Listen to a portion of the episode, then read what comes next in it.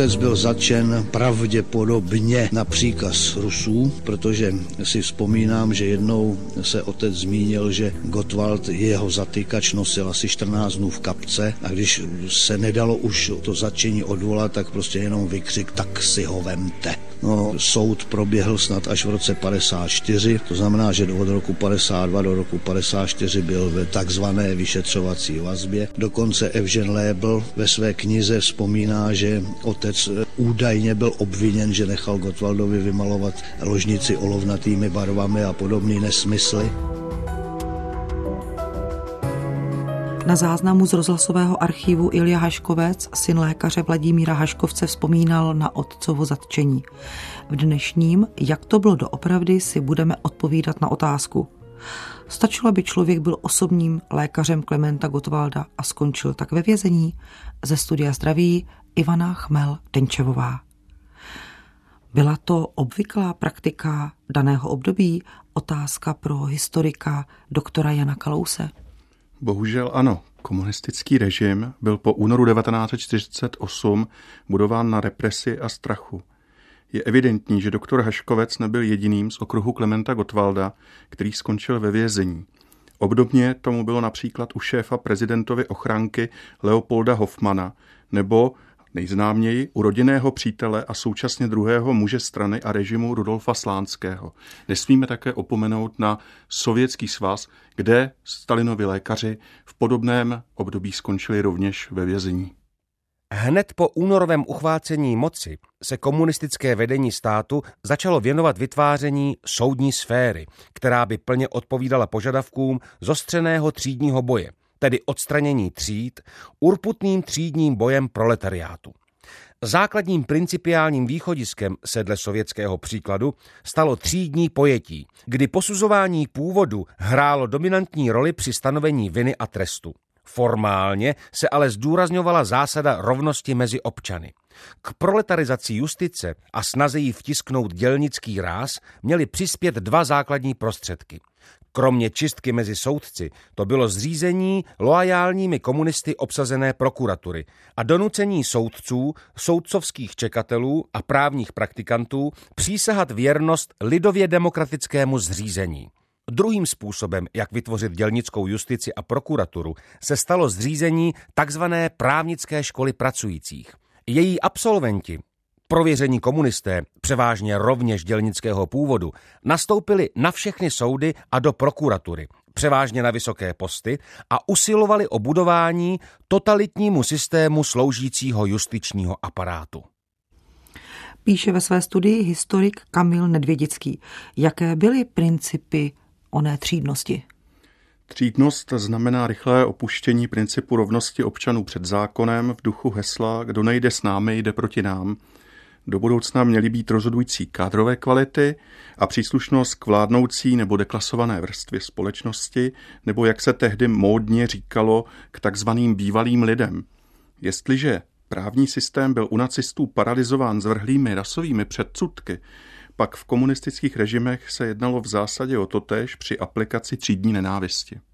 Týkalo se to jenom jednotlivce, a nebo to zahrnovalo i jeho okolí? Bohužel se to týkalo nejen rodiny, ale i daleko širších příbuzenských vztahů. Mudr Haškovec pochází ze zámožné měšťácké rodiny. Jeho bratr Judr je švagrem Stříbrného, bývalého vedoucího národního souručenství. V době okupace byl agentem gestapa. Mudr Vladimír Haškovec byl od roku 1934 členem zednářské lože Dílna lidskosti, později sloučené v takzvanou Národní loži. V době okupace v roce 1943 byl Mudr Haškovec zatčen gestapem, ale podle výpovědi gestapáka Zíberta pracoval jako agent provokatér pro gestapo mezi českou inteligencí. Po osvobození vstoupil do KSČ, ale nevyvíjel nějakou aktivní činnost a v březnu 1950 mu byla udělena výroční členskou schůzí KSČ důdka s výstrahou. Operativním rozpracováním Mudrhaškovce byla zjištěna celá řada jeho závadných styků s různými osobami a z telefonických odposlechů bylo zjištěno protistátní zaměření jeho i jeho ženy. Tak například v dopise, který psala žena Haškovce dne 14. září 1945, píše doslova. Národní výbory báječně ztrácí svoji pravomoc. Dnes již je jen kus papíru a mohou se jít klouzat. On ten zenkl byla přece naše taktika.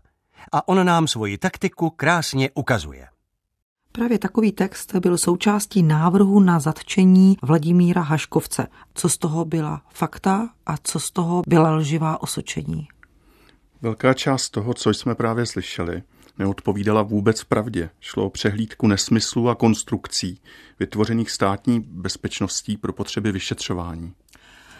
Co znamenalo, když v té době, jsme v roce 2050, měl doktor Haškovec nálepku, že byl agentem provokatérem pro gestapo? To znamenalo, že doktor Heškovec se zapojil do protinacistického odboje, ale byl gestapem propuštěn pro nedostatek důkazů. A jestliže jsme slyšeli nejen o telefonických odposleších, ale také citaci z dopisu jeho ženy, eh, který byl už z podzimu roku 1945, znamenalo to, že už v té době byl doktor Haškovec sledován a hlídán? To si úplně nemyslím. Domnívám se, že dopis byl zabaven později při domovní prohlídce. Jak se vůbec doktor Vladimír Haškovec stal osobním lékařem Klementa Gottwalda? On sám o tom ve svém písemném svědectví, to bylo z roku 1955, uvedl. Eh, při svém druhém zastupování doktora Háze eh, se mě v roce 1946, eh, bylo to při jízdě autem od Klementa Gottwalda, zeptala jeho sekretářka paní Kellerová, zda bych byl ochoten převzít funkci ošetřujícího lékaře na místo Háze a dodala, že si Kléma jistě zaslouží, aby o něj pečoval alespoň docent nebo profesor a ne pouze praktický lékař. Byl jsem touto poznámkou nemile překvapen. Odpověděl jsem, že učiním vše podle přání strany. Krátce na to mě paní Killerová telefonovala, abych se funkce ujal. Tak jsem se stal osobním lékařem soudruha Gotwalda. O zdravotním stavu Klementa Gottwalda se můžeme dočíst v knize Čím stonali mocní ve 20. století. Autorem je Miloš Vojtěchovský. Klement Gottwald byl celoživotně vášnivým kuřákem tabáku, lulka a lastalin a milovníkem alkoholických nápojů, zvláště koncentrátů. Dle svědectví svých spolupracovníků býval často opilý již v době před začátkem druhé světové války. To se stupňovalo v době moskevské emigrace. Dle svědectví Zdeňka Fierlingra byl denně ve večerních hodinách tak opilý, že jen obtížně telefonicky komunikoval. V letech 1947 až 8 nebyl často schopen několik dní řídit schůze strany, takže vedení museli přejímat Slánský a Zápotocký. Na recepcích konaných na hradě dbal o zmírnění jeho osobní lékař Haškovec. Chodil za ním a bral mu číše. Když Gottwalda postihl v roce 1944 v Moskvě infarkt, byla při následném vyšetření sovětskými lékaři diagnostikována syfilis s výraznými projevy nemoci na cévní soustavě, nejvýrazněji pak na aortě. Lékaři proto doporučovali již tehdy omezit spotřebu alkoholu, méně kouřit a raději necestovat letadlem. Miloš Vojtěchovský ještě dodává. Podle svědectví osob byl Klement Gottwald prudké a výbušné povahy a často působil strach.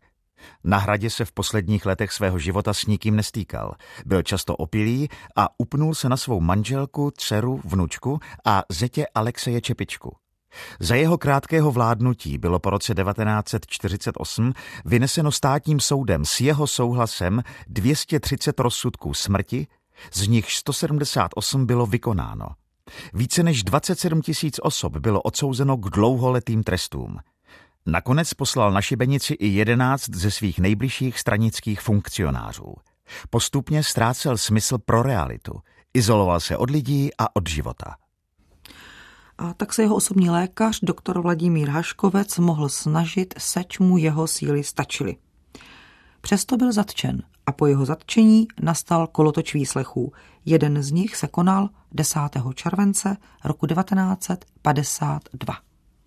Jakým způsobem jste prováděl analýzu složení léčiv pro prezidenta? Neprováděl jsem ji. Měl jsem důvěru ve výrobce léčiv. Sám jste však řekl, že všechny léky, které jste prezidentovi podával, neměly originální balení a byly zhotoveny přímo v lékárně. Ano, to je pravda. Tyto léky mohly tedy být vědomě složeny tak, aby při užívání škodily. To se mohlo stát, ale já jsem léky na recepty předepisoval jako léky pro svou potřebu. Takže v lékárně nemohl nikdo vědět, komu jsou určeny. Ne? O vás přece bylo známo, že léčíte pana prezidenta a tam, kde vás znali, mohli vědět, komu jsou léky určeny. To nemohu vyloučit. Vy jste vůbec nezachovával všechna nutná pravidla opatrnosti. Uznávám, že jsem si mohl počínat opatrněji. Dal jste vůbec někdy provést nějakou analýzu těch léčiv? Několikrát jsem analýzu léčiv a také moče dělal sám s profesorem Weberem. Jedna taková analýza byla provedena v bakteriochemě. Proč právě tam? No je to speciální laboratoř. A já jsem v té době neměl ještě potřebná zařízení. Bezpečně vím, že nemohli nic tušit, protože vzorky dostali pod jiným jménem. Mluvil jste o zkouškách moče se Slánským? Ne, nepovažoval jsem to za tak důležité. Haškovec, vy lžete! Víme, že jste o těch zkouškách se Slánským mluvil. No, připouštím, že je možné, že jsem s ním mluvil, ale nepovažuji to za pravděpodobné. Zase lžete! Vy jste o tom se Slánským nejenom mluvil, ale dokonce jste mu i nosil prezidentovu moč, aby zařídil analýzu. On sám. Nemohu si vzpomenout. Nechápu, proč bych to dělal. Vy víte dobře, proč jste to dělal. Svědek Alt Bartek, který v roce 1950 byl přítomen na vaší schůzce se Slánským, vypověděl toto. Slánský mi potom předal lahvičku s močí a Haškovec podotknul, že si příští den přijde ke mně pro rozbor. Proč to popíráte? Nechci to popírat, ale nevzpomínám si už na to. Tak si koukejte pěkně rychle vzpomenout. A pak hezky rychle vysypete, co všechno jste takhle přes Slánského zařizoval. Mohlo to tak být, jak vedl vyšetřovatel výslech s doktorem Maškovcem? Ten výslech skutečně takto proběhl, ale samo sdělení toho výslechu je natolik absurdní, že se to skoro příčí možnosti pochopit něco takového. A proč vůbec ten výslech byl takto veden? No, protože Slánský mezi tím přiznal, že Haškovec sloužil jako jeho nástroj pro fyzické odstranění Klementa Gottwalda. Proč to Slánský přiznal? Protože k tomu byl donucen obrovským fyzickým a psychickým tlakem, kterému ve vězení byl vystaven. Takže věděl, že do celého problému dostane další nevinné lidi. Na tomto principu ale procesy jako takové fungovaly. O pár dnů později je datována Haškovcova další výpověď. Prohlašuji s plnou zodpovědností, že kdyby byly vyplněny všechny pokyny Slánského, které pro léčení prezidenta republiky dával, že by přistávajícím stavu vedli k jeho předčasné smrti.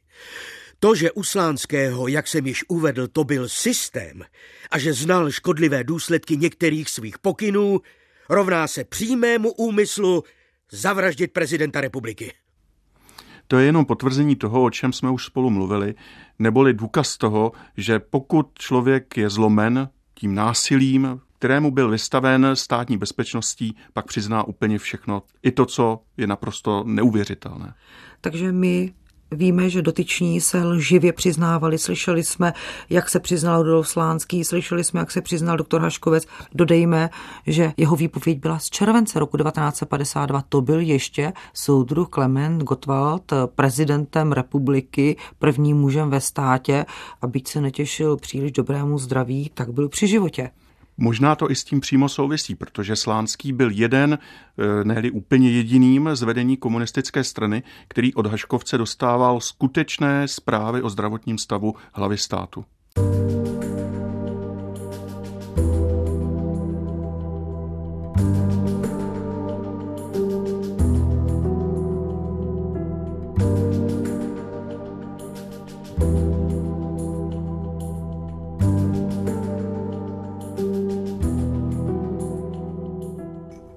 Svého začení v roce 1952 až po dlouhých 16 letech se mohl doktor Vladimír Haškovec ve veřejném prostoru vyjádřit ke svým tehdejším výpovědím. V rozhovoru pro časopis Mladý svět mimo jiné uvedl. Byly to nejhroznější pocity v mém životě. Zvláště proto, že nám vyšetřovatelé stále opakovali, že se máme přiznat, že to po nás žádá strana. kdo ta strana vlastně byl? Tu stranu stělesňoval ministr národní bezpečnosti Bacílek. A proč právě on byl tou stranou? Protože strana ho tímto úkolem pověřila a on v podstatě apeloval jménem strany na obviněné, aby splnili to, co se zavázali splnit, odříkali výpovědi před soudem tak, jak byli naučeni a slíbil jim, že strana následně jejich tresty bude revidovat. Proč vůbec ale se muselo rozjet to hledání vnitřního nepřítele? Proč bylo třeba po tom, co po roce 48 to byly procesy proti lidem z jiných ideových skupin, tak se muselo stáhnout k těm vnitrostranickým nepřátelům? Protože ne všechno se dalo vysvětlit pouze působením skrytých nebo otevřených nepřátel. Komunistický režim se dostal do úzkých, nedařili se plnit eh, ty plány, které si přece vzali a bylo třeba pojmenovat příčiny neúspěchů a najít, kdo je za to zodpovědný. Takže vlastně obětní beránci, na které se mělo zhodit to, proč se ve státě nedaří a proč ten slibovaný ráj na zemi nepřichází? Ano, i tak se to dá vysvětlit, ale ještě v kombinaci s mezinárodními aspekty, to znamená Sovětský svaz jako vzor a roztržka s Titem a s Izraelem. Proč ale měl být obětován osobní lékař, v tomto případě doktor Vladimír Haškovec, který neměl žádnou stranickou funkci, nebyl žádným člověkem, který by byl vysokým funkcionářem či hybatelem eh, dění. Ale ono se to v podstatě netýkalo ani tolik Haškovce. Všichni, kteří byli v blízkém okolí Klementa Gottwalda, byli více či méně persekvováni. A ohroženi? A ohroženi. Eh, pokud jim Karel Bacílek, kterýší minister národní bezpečnosti, tak sliboval, že ta strana to zreviduje, že se mají obětovat ve prospěch strany, došlo někdy k revizi těchto rozsudků? Nedošlo. Slánský a spolu s ním dalších deset straníků byli popraveni. U ostatních odsouzených došlo k pokračování jejich trestů. Klement Gottwald umírá v březnu roku 1953 krátce poté, co se vrátil z Moskvy ze Stalinova pohřbu. O pitvě jeho těla píše Luděk Vacín. Pitva těla zemřelého Klementa Gottwalda proběhla 15. března 1953 v prostorách druhého patologicko-anatomického ústavu Fakulty všeobecného lékařství Univerzity Karlovy. Odehrála se zcela v režii sovětských patologů, kteří toho dne přiletěli z Moskvy. Čeští lékaři se pitvy zúčastnit nesměli, byly jen pouze ukázány vnitřní orgány. Při jejich prohlídce čeští lékaři nejen potvrdili příčinu výdutě na srdečnici jako jednoznačný následek postupující příjice, ale našli i čerstvá tuberkulózní ložiska na plicích a cirhózu jater, zjevně důsledek prezidentovy náklonosti k alkoholu. Gotwaldův stav byl v každém případě dlouhodobě neudržitelný. O zdravotním stavu Klementa Gotwalda jsme slyšeli, tady bylo potvrzení z textů Smrt Klementa Gotwalda očima československé veřejnosti. Přesto doktor Vladimír Haškovec je stále ve vazbě, dokonce v samovazbě. Generální prokurátor Václav Aleš připravuje žalobu a dne 10. dubna roku 1954 byl vynesen rozsudek. Obviněný Haškovec spáchal trestný čin spolčení k útoku na ústavního činitele podle paragrafu 107 odstavce 1 trestního zákoníku a odsuzuje se k trestu odnětí svobody v trvání 6 roků. Podle paragrafu 43 ztrácí obviněný čestná práva občanská. Podle paragrafu 47 trestního zákoníku vyslovuje soud propadnutí jedné poloviny jmění obviněného. Dodejme k tomu, že doktor Haškovec si znění obžaloby mohl přečíst až v předvečer přelíčení. Nesměl mít žádnou obhajobu, nepovolili mu žádné svědky a celý proces byl tajným. Ve vězení strávil necelé tři roky, počínaje květnem 1952 a konče dubnem 1955, kdy byl na dvouletou podmínku propuštěn. Vězněn byl v Praze a posléze na Jáchymovsku. Mohl pracovat jako lékař po té, co byl podmínečně propuštěn z vězení? To sice mohl, ale pouze v určitém vymezeném okruhu možností. To znamená například mimo Prahu. Usiloval on sám o svou rehabilitaci? Usiloval, ale narážel podobně jako řada dalších, tehdy propuštěných a o rehabilitaci žádajících osob na stejná úskalí. Údajně administrativní povahy. A teď si řekněme, kdyby nejvyšší soudruzi v komunistickém státě rozhodli, že bude Vladimír Haškovec rehabilitován, tak by zřejmě tyto administrativní či organizační překážky nebyly. To by jistě nebyly, pokud by to ovšem byly osoby, které by přímo nebyly spojeny právě s kauzou Slánský a spol. Novotný, Bacílek a další stále seděli ve vrcholných funkcích komunistické strany.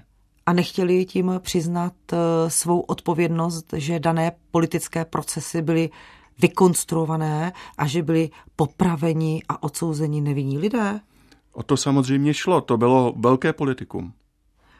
Jaký byl vztah doktora Haškovce ke komunistické straně? My jsme slyšeli, že byl takovým vlažným komunistou.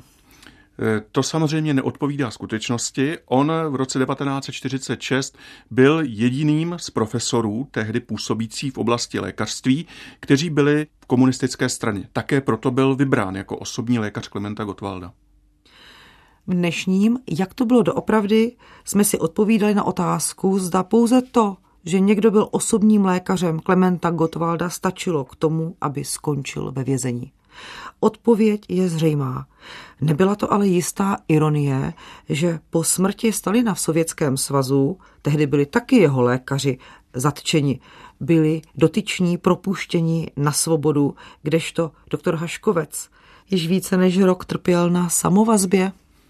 Politické procesy, které navazovaly na slánského kauzu, ještě dobíhaly.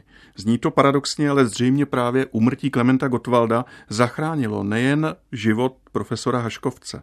Komunistická strana ho ale nemohla okamžitě a svým způsobem ani nechtěla okamžitě bez trestu propustit. Bylo to zrcadlové dění, tak jak v Sovětském svazu, tak v Československu, i kdyby nebyl sebe menší důvod? Určitě je to velice podobné. Vše se tehdy dělo podle zákonů. To bývá často použito jako údajné vysvětlení témat, která se váží k období komunistického Československa. Když je ale režim komunistické strany systémově postavený nad zákonem, vlastní zákony nedodržuje a jedná proti zájmům občanů vlastního státu, pak takový argument neobstojí. Z bojů rodila se strana, krvácela, do májových písní bodal bajonet. Země sovětská, jak hvězda zářila nám, k šťastné hvězdě té nás soudruh Gottwald ve. Planou nad mou zemí hvězdy rudé. Stojí nad mou zemí strana hospodář. Nad mou mladou zemí. Nad tou, která bude. Na praporech vlaje Stalinova tvář.